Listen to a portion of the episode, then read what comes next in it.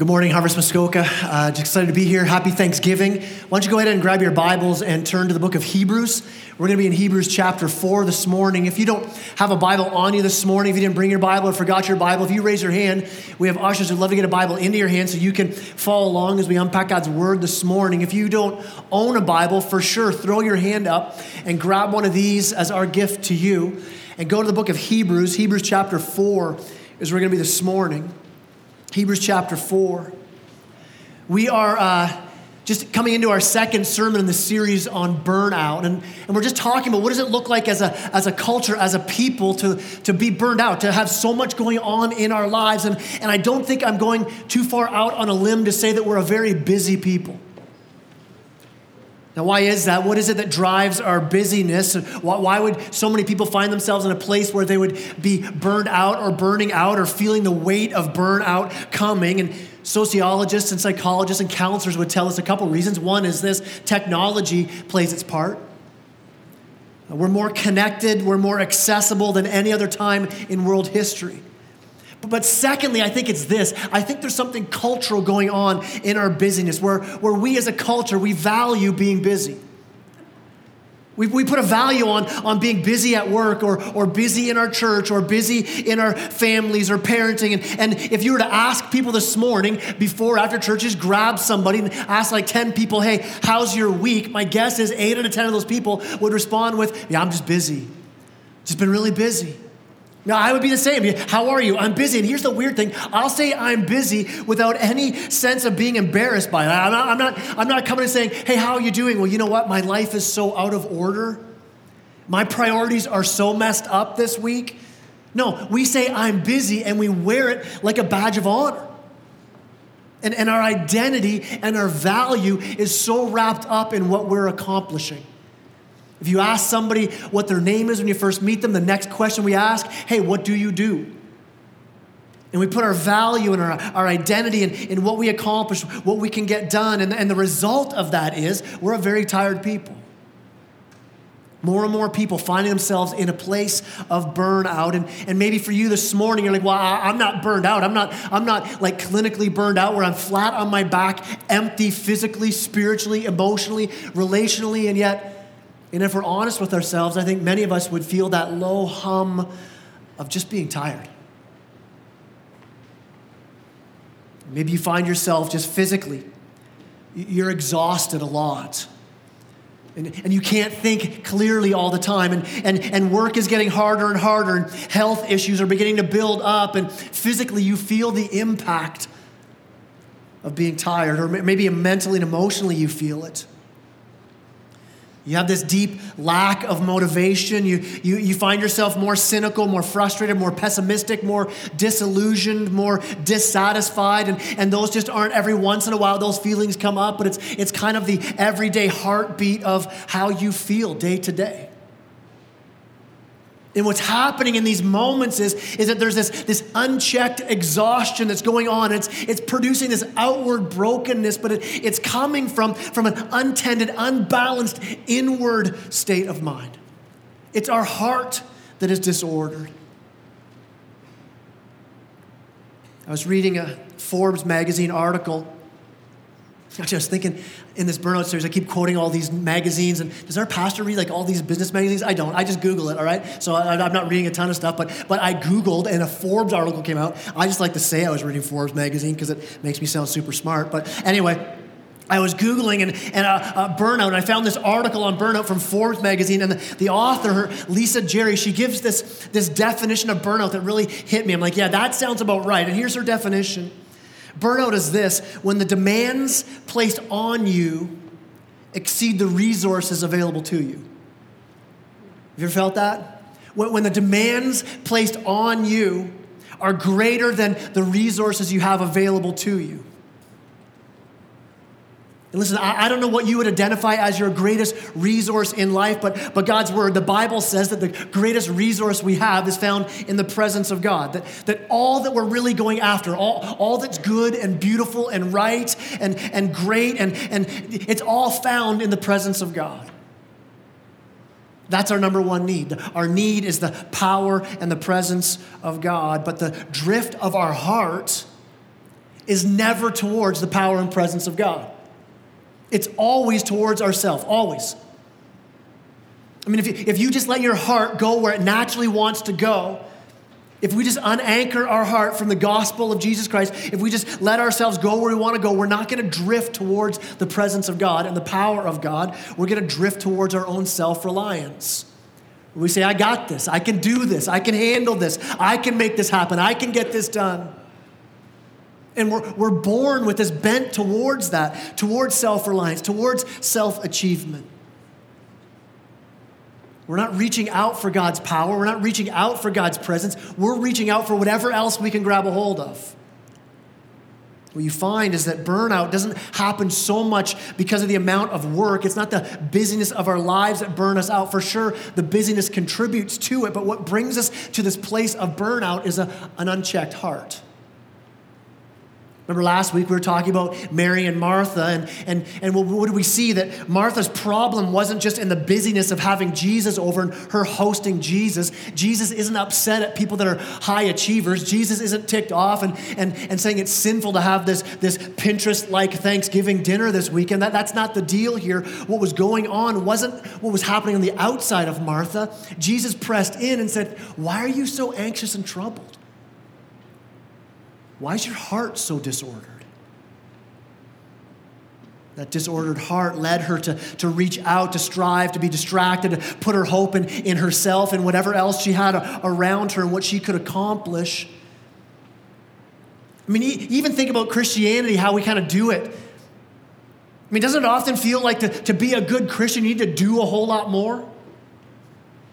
Like the, the really good Christians are the ones who are doing more things. And the, the, the more that you're busy at church, the, how, have you memorized 20 chapters of God's word this, this week? How many people have you prayed with? And we kind of have this idea that, that, that to be a good Christian, to be a mature Christian, you got to do more and more and more. And then Jesus steps into that and he says, Come to me and rest.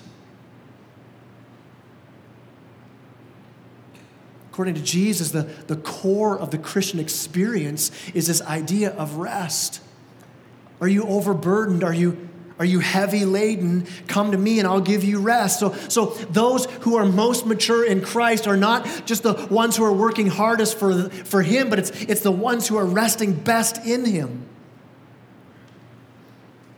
In fact, the writer of Hebrews, where we're at this morning, he ties this idea of rest to the Old Testament idea of the, of the Sabbath, of this law from the Old Testament that says that one day a week you're to rest. Don't work this day, just take rest. And you can see it in verse 9 of chapter 4 if you get your Bibles open to Hebrews. Verse 9 says, So then there remains a Sabbath rest for the people of God.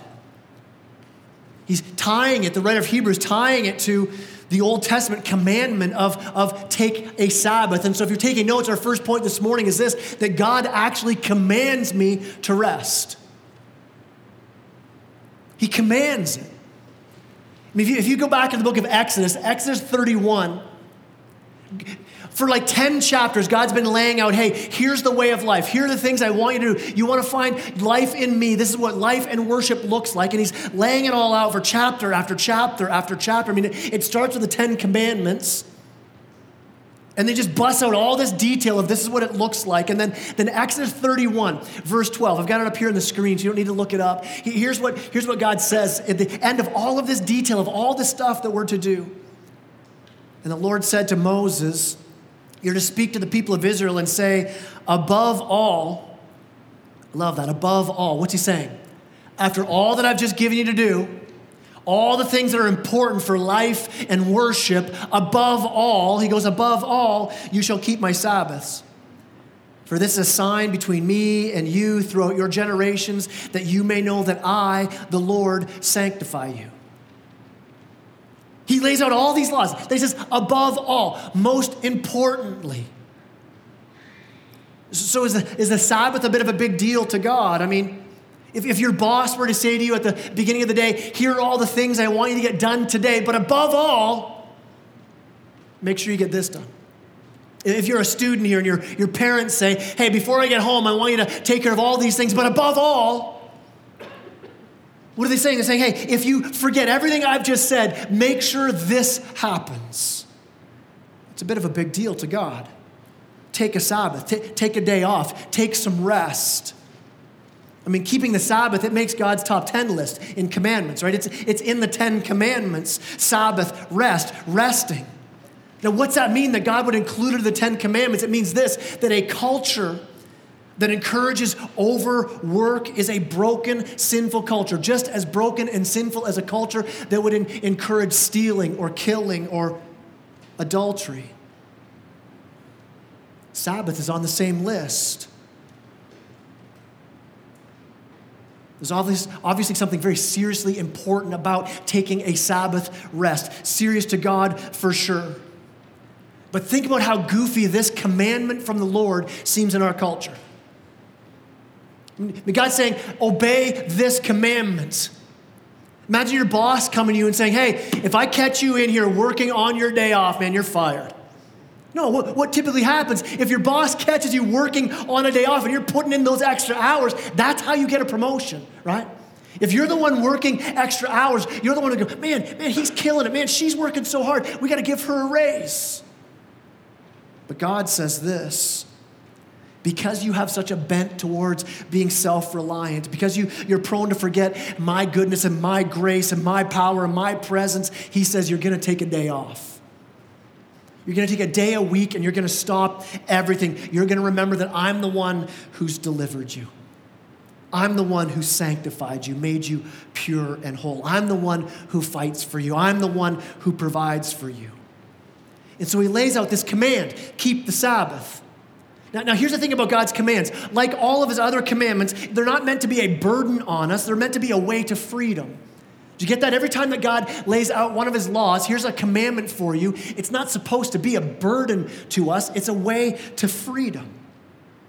Now, what do we do? We take God's words of freedom and we flip them upside down and make them into these burdens. And so, so what happened is God lays out here, here the ways that I want you to live and worship. And, and what do we do? We, we made it into this big religious burden that we put on to people. And so Jesus shows up in the New Testament and begins to just blow up all the religious rules, including this commandment to rest. What do we do? We take God's commandments and we say, hey, I know what I can do. I can make those into this ladder that I got to climb up. And if I can do all these things well, then I can reach God by, by doing the things He asked me to do. And we take these laws that were to set us free and we make them these legalistic burdens on our shoulders. I mean, Jesus steps in. I, I love the story in Luke 13. Jesus is in the synagogue on the Sabbath teaching, and a woman comes in to the worship service, and she comes in bent over. And it says that for 18 years, she's been in this painful position, just, disabled by something going on in her body. And she walks in, and Jesus stops what he's doing, says to her, Hey, come here. He says, Woman, you're freed from your disability. He heals her, and she just starts praising God right away. I mean, how cool of a church service would that be? You're, you're doing church, I'm up here preaching, and somebody says, I've just been healed. 18 years I've been suffering with this. Like, what would you do? You would say, Kai, get off the stage, get the worst team back up. You be quiet. Let's sing. Let's celebrate. Let's worship. Somebody's been healed. She's been set free. She glorifies God. But here's what happens the ruler of the synagogue, he gets bent out of shape. Why? Because Jesus healed her on the Sabbath. Here's this lady all fired up. Here's the, the synagogue celebrating and worshiping God for what he did. And, the, and this Pharisee stands up and he goes, Yeah, yeah, yeah. I, I, listen, I know we've been praying for you for 18 years and I'm, I'm excited for you that you're healed. But listen, listen, listen. Maybe come back on Monday and we'll talk about it. Maybe then we'll celebrate. But for now, this healing thing can't happen on the Sabbath. I mean, let's remember the purpose of the Sabbath before we make it into just another thing that we have to do, some law that we need to follow to, to make sure we're doing good and then we're accepted by God. Because, listen, what we're doing is we're taking the law of God and we're turning it upside down to make it into something He never created it to be. The high priest in this moment completely missed the point of the Sabbath. I mean, I don't know about you, I grew up in little country churches where Sabbath was not an exciting day for me as a kid. Sabbath was be sad about your salvation. I, didn't quite understanding what it was, but I mean, I, remember nice winter days and like, this is the day to sled. This is the day to rejoice in the creation God has made for us. But no, you have to sit in the living room with doilies and teacups and stuff. Like, how is that? Like, where did we get this from? We, we take the Sabbath law that God gave us for freedom and we turn it upside down. And God's saying, No, no, I gave it to you to reorient your heart around my presence and my power. We make them into laws completely empty of God's power, but God commands us to rest. Why is that? Because He wants us to get to that place where we begin to rest and trust that our freedom is found in His presence. So, our second point this morning is just that. We've been saying all morning. Why Sabbath? Because I need God's power and God's presence. I need His power and presence.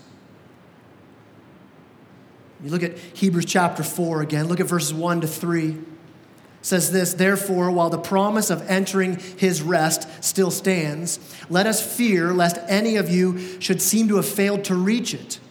For good news came to us just as to them, but the messenger they heard did not benefit the message they heard did not benefit them because they were not united by faith with those who listened. For we who have believed entered that rest, as he has said, As I swore in my wrath, they shall not enter my rest. What's the author of Hebrews doing here? The author's quoting from Psalm 95. That quote there, as I swore in my wrath, they shall not enter my rest. Psalm 95 is a psalm that talks about the time where the Israelites were set free from captivity, set free from Egypt, crossed the Red Sea on dry land as God's part of the Red Sea. They're into the wilderness on the way to their promised rest, to the promised land but the, their hearts were far from God. They didn't trust God's plan. They didn't want to follow after His power and in His presence, and so they lost their rest, this, this rest pictured in the promised land. That they were slaves being worked to death. God sets them free, and then God says, Listen, it was my power that set you free. It was my outstretched arm that did this. And so remember the Sabbath. And what are we doing when we rest? We're declaring that our freedom comes from His presence and His power. And, and so we take a Sabbath rest to remind ourselves that's where our freedom is. And, and the Israelites here weren't doing that. God said, well, You're not going to enter into the, the promised land then. Because what he was doing is saying, Hey, you guys need to live in a different way. So that, that even the watching nations around would look in on the Israelites and go, These guys take a whole day off, no matter what. I mean, think about how scary that would be when, when you're living in an agrarian society where you're growing your crops and you'd say, I'm just not going to work today. No matter what. And in that act, as they rested on that one day, they're declaring, God, I don't have the resources to accomplish all of this, but you do. I'm going to work hard for six days, but by resting one day, I want to declare you're the provider. And there's this act of trust. I mean, that's what resting is. That's what Sabbath is. It's, it's a trust. It's, it's the difference between this difference between being a kid on a road trip when your parents are driving you somewhere and you can fall asleep in the back seat. Why can you sleep? Because you trust my parents know where they're going. They're going to drive us there. When I wake up, I'll be there. That's trusting in the one who's in control. Different than if you're on a road trip and your 16 year old kid is driving. You're not sleeping in the back seat then, right? No, no, you're riding shotgun and you're making sure they know where they're going, they're driving right, they're obeying the rules, they're, they're right? Rest comes when we trust in God. The author of Hebrews begins to drill even deeper, saying they missed God's promised rest in the promised land because they didn't trust the Lord. But then, then it goes even further than that. Look at verse 6. Since therefore it remains for some to enter it, and those who formerly received the good news failed to enter because of disobedience, again, he appoints a certain day. Today says, sorry, saying through David so long afterward in the words already quoted, Today, if you hear his voice, do not harden your hearts. For if Joshua had given them rest, God would not have spoken of another day later on. So then there remains a Sabbath rest for the people of God. What's it saying? It's saying they missed the promised land, but, but in Psalm 95, David's calling out for another place of rest. And this is, this is generations after the Exodus. So there's, a, there's this rest, the author says, that even Joshua couldn't lead them into. The promised land couldn't give them this. There's something deeper than just this day off. There's something deeper than just a vacation. It's all pointing to this. It's pointing to the freedom that we have in Christ. It's pointing to a, a, freedom we can have in the midst of the chaos, a freedom that happens at a deep soul level. The Sabbath that Moses instituted, that, that Joshua talked about, it didn't provide ultimate rest but it pointed to something greater. It pointed to the rest that we would have in Jesus Christ, that, that Jesus would ultimately become our rest. This morning, our third point is this that trusting in Christ is my ultimate Sabbath rest. By trusting in Christ, that's where I find my true rest. The, the freedom and power that we have as we are in God's presence is found through Christ alone. Here's the great thing about that. We don't need to wait for one day to experience that rest, one day a week. We can experience that every day in Christ. And it's so important. So important to remember that it's through Christ because here's the reality life is not going to get less busy. Man, I remember when I was single and I thought, man, I thought my life was so busy, right? I got friends, I got a job, I'm trying to find a wife. That took a long time, right? It was busy. And then, and then what happens? Then I got married, and now all of a sudden I'm trying to cram two calendars together, and life is more busy. And then we start having kids, and then babies come in. I'm like, oh, this is so busy. And I, I, remember even thinking, I can't wait to get past this diaper stage, and things will get less busy. And then you hit like toddler stage. Like this, I, it couldn't get any busier.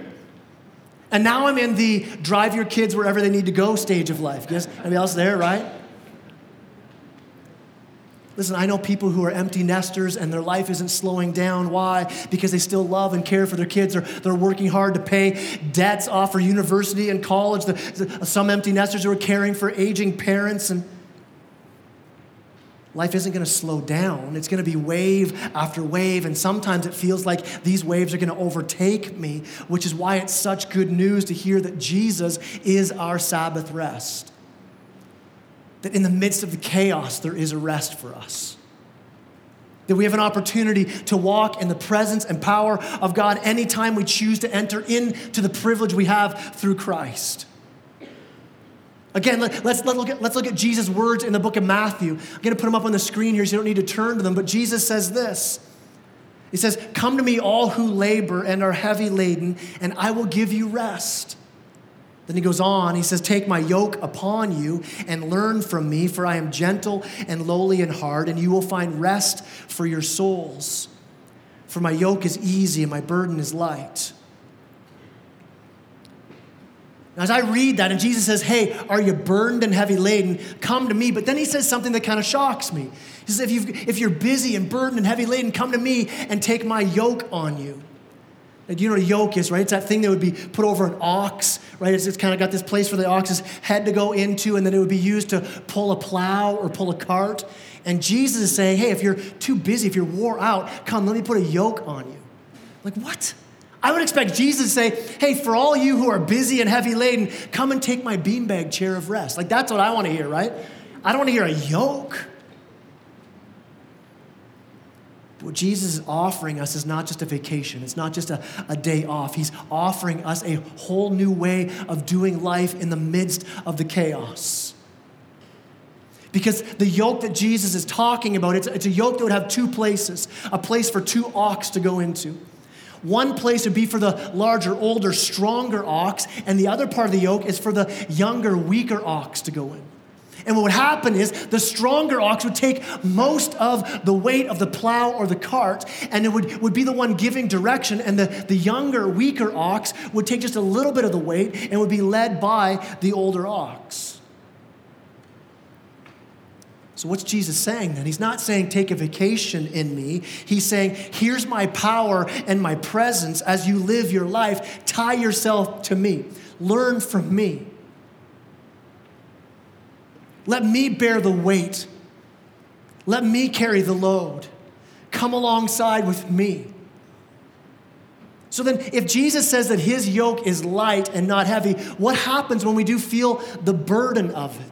What's going on when the weight doesn't feel light? I think the key is this when we begin to act out of our pride, our self reliance, I can take care of this, we take the yoke on ourselves. Or, or when we act out of fear and we don't trust Christ bearing the, the yoke for us, we take the yoke to ourselves. Or, or what do we do? We, we attach the yoke to other saviors and say, well, this one isn't working, so I'm going to put it over here. And listen, the burden in those times, in our fear or our pride, the burden becomes heavy. In fact, look at verse 11. Let us therefore strive to enter that rest so that no one may fail by the same sort of disobedience. What's he saying? Don't hook yourself up to other yokes. Don't carry the weight on your own.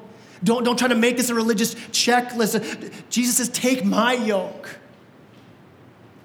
Now, why, why is that a light load? Why is that not heavy? Where, where do we find our rest in Christ?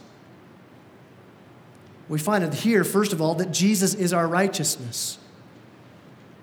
I mean, in Jesus, we, we can stop striving for our identity, our value, our righteousness, our purpose. Here, here's the thing that in Christ, when we give our lives to Christ, we don't have to bring anything to the table for that to happen. We bring our sin and our brokenness, and we're declared righteous. I love the old hymn that says this He took my sin and my sorrow, and He made them His very own. He bore my burden to Calvary and he suffered and died alone. We don't cooperate on our righteousness. We were dead in our sin when Jesus did the work of, of making us pure. My part in, in salvation, my part was sinning. I took care of all the sinning, and, and God, through Christ, took care of all the saving. It was, it was His goodness, it was His kindness, it was His righteousness, it was His mercy, it was His renewing and transforming, where, where God did all the work. And so, what do we do? Why Sabbath? Why rest? Because we remember that it was God who delivered us from death and destruction and sin. I mean, God says, I'm the one who brought you out of Egypt. You, you didn't put together some great army that fight your way out of Egypt. I did it. You didn't swim across the Red Sea. I parted it for you. You just had to be silent and watch me work. That's our salvation. So, where do we find rest? We find rest by not taking on the yoke of self righteousness, because that yoke will crush you. But if you're here this morning and, and you've never given your heart to Christ, you've never trusted in Him for salvation, but instead you're working hard trying to do the work you need to do to become a righteous person, listen, listen, it's an unbearable yoke you cannot carry. God says, You come to me. You come with all your sin and all your brokenness. You say, Here's what I have to offer. I need you, Jesus. And in that moment, you receive His righteousness. So, what do we do? If we feel the weight of, of self righteousness, we, we, we need to start to rest under His care, rest under what He says about us, rest in the gospel in that. Jesus is my righteousness. Here's another thing we can rest because Jesus is my identity. He's my identity. We grab a hold of all these things of, of work, of, of religion, of family, of protection, of wealth and we grab hold of all these other yokes, and, and, and we're not actually saying this outwardly, but clearly our actions are saying, I need these other things in order to be valued. But in Christ, we have a way better identity. Where he says, You're an accepted child of God. An, an identity you don't need to labor to get, but it's given through his work. But instead, what do we do? We look for so many ways to, to show that we have value. I mean, you, you trace it all the way back to Genesis in the Garden of Eden. Adam and Eve, it says they were naked and unashamed. They were naked and it wasn't a problem. They were like, this is who I am. This is everything. You can see everything about me. Why? Because they're totally at rest with who they are. They saw who they were and it was good. And so, so, so, they were able to rest in that. But the minute they turn from God, the minute we do the same, the minute we decide to be our own saviors, our own lords, listen, at the, at the deepest level, we may not admit it, we may not say it this way, but at the deepest level, we know that we're horrible lords and saviors, that we can't do it. We're so unfit for it. That, that yoke is too heavy for us to carry. And so, what do we do? Like Adam and Eve, we run and hide. We, we experience the nakedness of it, that deep spiritual exposure, and we're like, I gotta take care of this. I gotta take care of not feeling acceptable. And what did they do? They ran and hid from God, and they took leaves to hide themselves from each other. But listen to where our hope is actually found in Hebrews. Look at verse 12. For the word of God is living and active sharper than any two edged sword, piercing to the division of soul and of spirit, of joints and of marrow, and discerning the thoughts and intentions of the heart. And no creature is hidden from his sight, but all are naked and exposed to the eyes of him to whom we must give account. What's he saying? The, author's saying that we come before God naked. But where we allow God's word to cut deep, to cut deep to the heart of what's really going on in us, to, to cut through those fig leaves of identity that we put up trying to cover our shame. And, and listen, we find rest when we bring ourselves under the authority of God's word. Naked before God, and we say, I'm not okay. I, I, keep trying to prove I'm okay. I, I use my busyness. I use my, my identity. I use my stuff. I use my family. I use my status, my reputation, my control. And I try to cover my shame with all of these things to try to reassure myself and try to reassure other people that I'm okay. But listen, when we come under the word and we realize the truth, I'm naked before God that yoke isn't ours to bear. If we feel the weight of, of identity, it's, it's because we've grabbed a hold of it either in fear or in pride, because we want to take care of our own identity. But God says you don't need to do that. We strive for all these things. And if only I get to this level, then I'll be okay. Then I'll be all right. And yet we never are all right. We're grabbing yokes that we're never meant to carry. And in, in this effort of trying to cover ourselves with these, these lame fig leaves, instead, Christ says, just rest in me. Rest in, in the identity you have in my death and resurrection. That makes you whole. He's our righteousness. He's our identity. Here's another way we can rest in Christ He's our security. He's our security. I mean, we, we strive to grab a hold of things. We strive to continue to be busy. Why? Because we want to provide a security, because we're, we're afraid if I don't do this, then I don't have a security. And, and Christ is saying, You have that in me. Rest in me, trust in me. And so, what do we do? We, we, give up a Sunday to come here to worship together, to get our hearts in order, uh, aligned to the truth of the gospel, so that we can cry out, like Romans 8:32 says. We can say, "If God did not spare His own Son, now that I'm His beloved child, will He not freely give me all things?" We get our hearts ordered as we rest under Christ's yoke and we begin to see Matthew 6 26, and we can say, Man, if, if my Heavenly Father knows the needs of birds and takes care of them, how much more valuable am I to Him than just a bird? God said to Israel as He rescued them from Egypt, He said, Listen, I rescued you when you were helpless slaves. I'm going to take care of you now that you're my beloved children. So, what do we do? How, how can you let go of the fear or let go of the responsibilities that you've taken on, the things that you've bore as a yoke? How can you let go of the people that you've hooked yourself to, saying, You're going to be my hope? How, how do you trust in God's care and control? You do it by remembering I'm connected to, I'm yoked to Christ. So this morning, let, let me ask you this. Who might you be attaching yourself to and hoping they'll be your Savior?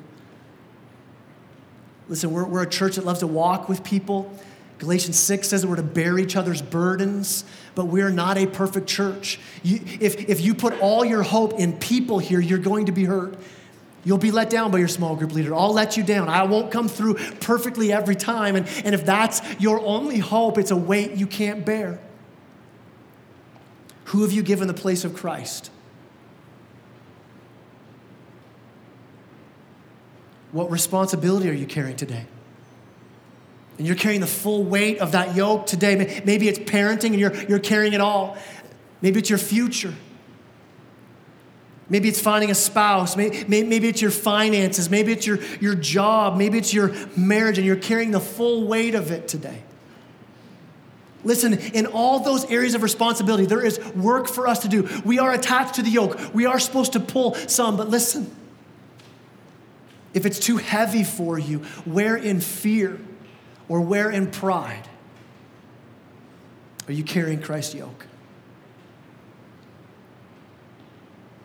Where are you resting today? Where are you learning to trust in His power and in His presence? How do we do it? How do we walk out the Sabbath in our daily life? What's it actually look like where it doesn't become this legalistic, ritualistic thing, but what's it look like to actually practice this, to get ourselves in that place where we trust in the presence and power of God? Let me give you some just practical suggestions. One is this uh, where you would take a day a week like God calls us to. One day a week where you, where you cease from, from all the stuff that you're striving for and, and you enjoy God on that day, all the gifts that He's given. And maybe it's Sunday for you, and you, you come together and you worship with other believers, and you, you reorient your heart, you reorder your heart in that, that day where you just say, I'm, I'm giving this to the Lord. I'm not striving today. I'm remembering that it's His power and His presence.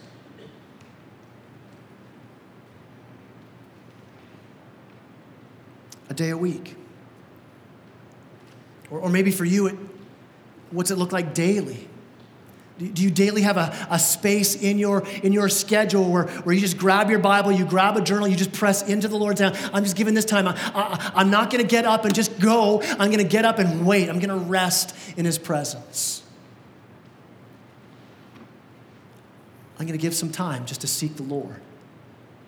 And I've said this before. I mean, we can kind of romanticize that time with the Lord. Oh, I mean, if I just get my Bible and I wake up early and open it up, I mean, Jesus is going to meet me right there. And an angel's probably going to show up and say, This is what Jesus wants you to do with your life. It isn't always like that. Sometimes it's a wrestle. Sometimes it's, it's this fight. Why? Why? Because it's hard in our hearts, especially I'm a doer. I just want to get up and go. And so I, I, kick against the idea of just a quiet, restful time before I go. And I tell you what I'm learning right now. I'm learning that God is saying, stop doing. You need me. You, you don't need to do anything. I'm doing it. I, I'll do it through you, but, but what you need is me. You daily have that space. Where you see, I, I need his presence. Maybe to end your day in a place of Sabbath where you can release the yoke that you've taken on, where, where you, can, you can lie down in your bed before you fall asleep and, and, and you, can, you can say, Here are the burdens that I've been carrying. Here are the things that I've grabbed a hold of. Here are my, my failures. Here are my fears. And you roll them on to the Lord in, into His forgiveness. And you can repent of, Here's where I've hooked my yoke to things I shouldn't have hooked myself to. And say, Lord, thank you for your grace. Here's where I've walked in fear and pride, but you are so gracious and you rest and you, you fall asleep remembering the goodness and the grace of God. You're able to rest in knowing that even in failure, God's love for you has not been diminished. That when we don't rest, our awareness of that love is diminished for sure. But that's what makes Sabbath not, not a punitive law. That's what makes it this, this way of grace for us. What's your daily life look like? Do, do you have moments in your day? Just those, those small moments where you just take that, that five minutes, the, that, that time, just go, man, I just need to reorient here. I need to, I need to rest in God's grace. I mean, for me, I love the half hour drive to and from the office. It gives me that space, especially coming home, just that, that 30 minutes of just getting my heart ready, because I'm the most selfish at the end of the day. I'm the most self reliant at the end of the day. I, I, I, just, you know, it's been a long day, it's been walking through hard things all the time, and I get home, right? I need those 30 minutes to get my heart in the right place, to rest. Why? Because when I get home, I don't know what's behind the front door, right? I, I, could open the door and there could be like the smell of a wonderful turkey dinner and my kids all doing Devos in the living room together and praying and worshiping together, right? It could be that. I haven't seen that ever, but it could be that, right? Or I could come home and open the door and something's on fire and a kid's lost in the woods. Like that, that could be the other thing that can happen, right? And so what do I do? I need to get my heart in the right place so that I come home and I open the door. Where my heart naturally is gonna go is I want this for me. It's my time now. But I need to get to a place where I'm like, Lord, you have given me a gift in my wife and my three daughters, and it's a gift for me. And I can celebrate as I come home.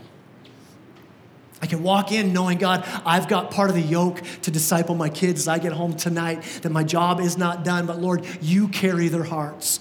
That I can, I can with an open hand, say, God, they're your kids.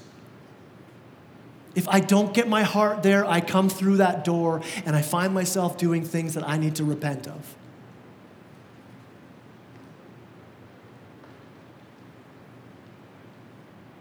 What's your daily life look like? What about, what about Sabbathing monthly? What would that look like? Pastor Matt's been pressing in on me saying, hey, Kai, I want to get you set up where uh, one day a month you can disconnect. Your phone's off, your computer's off. And, and here's the thing some of you are like, man, that would be so great. I'm like, I don't want to do it, right? It's hard. Would you, would you be able to have that time? You say, you know, I'm going to disconnect because I want to reorient my heart. Maybe it's, it's holidays. How do you Sabbath for a holiday? I think that's what holidays are for where you can celebrate, where, where Thanksgiving can come together and you can celebrate the goodness of God. You say, you know what? I don't, I don't need to answer my phone right now. I'm going to get together with good friends and good family and good food and good drink, and we are going to celebrate the Lord. It doesn't have to be holidays. I mean, I love it. We do this every once in a while. We just have a bunch of friends over to our house. Just a, a, while ago, when Pastor Lee was back for a bit, we had just a ton of people over, and everybody brings really good food. Nobody brings crappy food. They all bring really good food, and we kind of share in the, the making and the getting it set up. There's like 195 kids were there, but it was awesome. What were we doing? Just, it's a Sabbath. It's a rest. It's a celebrating the Lord together. Just, just a word as we're hitting Thanksgiving for those of you who haven't had your Thanksgiving yet. Make sure that it's a rest for whoever it is that normally takes care of everything. If it's mom and y'all get to rest while she just makes everything and cleans up everything, that's not a Sabbath for her, right? She's still killing it, she's still working. Here's a better way to Sabbath for holidays get everybody together. Let's cook together. Let's, let's clean up together. Let, let's, let's linger at the meal for a long time and just celebrate the goodness of the Lord. Let, us do it as small groups. Let's, let's do it as friends and family. Let, let's do it for, for Christmas. Let's do it for Easter and get together and celebrate a Sabbath experience together. We can Sabbath in how we serve and give. When you give your time and your finances, where you say that, that my calendar and my checkbook is not my resource for power and hope, but it's in Christ alone. And so I, I give and I serve and I Sabbath in that. You, you could fast as a Sabbath, where you give up a meal or, or, or days of meals or a day of meals where you say, I'm, I'm resting in the Lord. That, that when that hunger comes, it reminds me that my greatest hunger is for Christ alone. That's my resource, that's my hope. And listen, I'm not saying that all these ways of, of, of having Sabbath in our lives, don't make them these legalistic religious, religious rules. They're to reorient our hearts. If it's a religious rule, if it's a burden to do Sabbath, you've grabbed a hold of the yoke in a way you're not supposed to. So, again, I want to ask you this where are you carrying the yoke on your own this morning? Where in fear have you grabbed it away from Christ? Where in pride and self reliance have you said, I can take this on my own? Sabbath rest is an invitation to rest in the presence and the power of God. I mean, think about think about us as a, as a community together, a community of faith. What would it look like for us together to practice Sabbath? To really rest. I mean, listen, husbands, husbands, you're the best dads, you're the best husbands when you've been in the presence of God. Wives here this morning, you, are at your best when you've been in the presence of God. You're the best parent when you've been in the presence of God. Single people, grandparents, students, listen, your, your life and energy, you're filled with more life when you've been in the presence of God. So, so where can you begin to rest today? Where have you grabbed a hold of a yoke you weren't supposed to grab a hold of?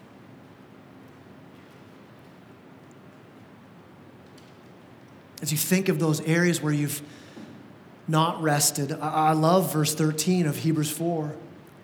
It says, No creature is hidden from his sight, but all are naked and exposed to the eyes of him to whom we must give account.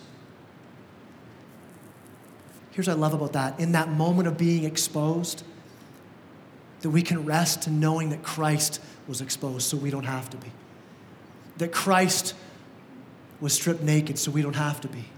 That Christ was cut off and cast out so that we don't have to be. That when he died, he said, Hear this for a great phrase for rest it is finished all the, the human effort we put into it, all the self justifying work. He says, I've already done it. Come to me, I'll give you rest. That the Sabbath that happened in creation when God took a day and He took a Sabbath rest, and then He, he told all of us, hey, take this Sabbath rest, and that became this Old Testament law. And now we come to the New Testament, all pointing to this Sabbath rest on Good Friday where Jesus entrusted His heart, His soul to the Father, and He rested. He said, It's finished.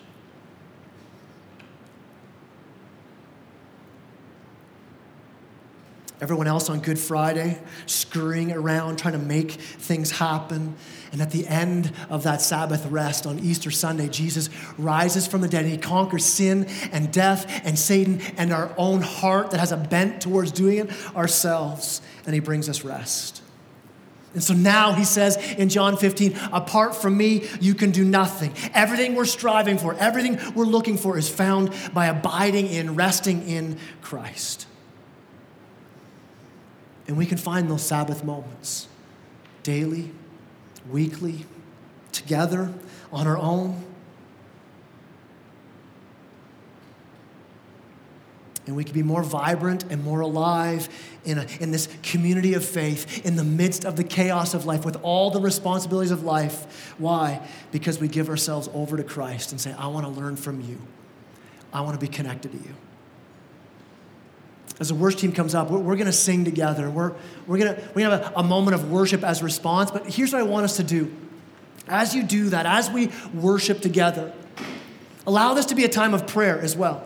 If God's pressing in on your heart and, and you know, you, have heard the Spirit press in on those places in your life where you have grabbed the hold of it, where in fear you've grabbed the yoke for yourself and it's crushing you. You've put the yoke in wrong places and it's a burden for you or in self reliance you've done it, if, if you know that God's pressing in on those areas, then as you worship, make this more than just singing a song, but an act of prayer and worship to the Lord.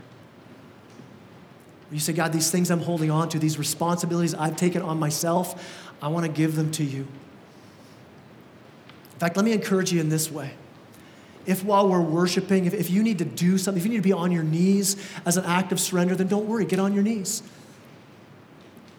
People often ask, hey, why, why do people raise their hands in worship? What is that all about? Here's one reason it's just this act of saying, Lord, I'm, I'm giving it to you.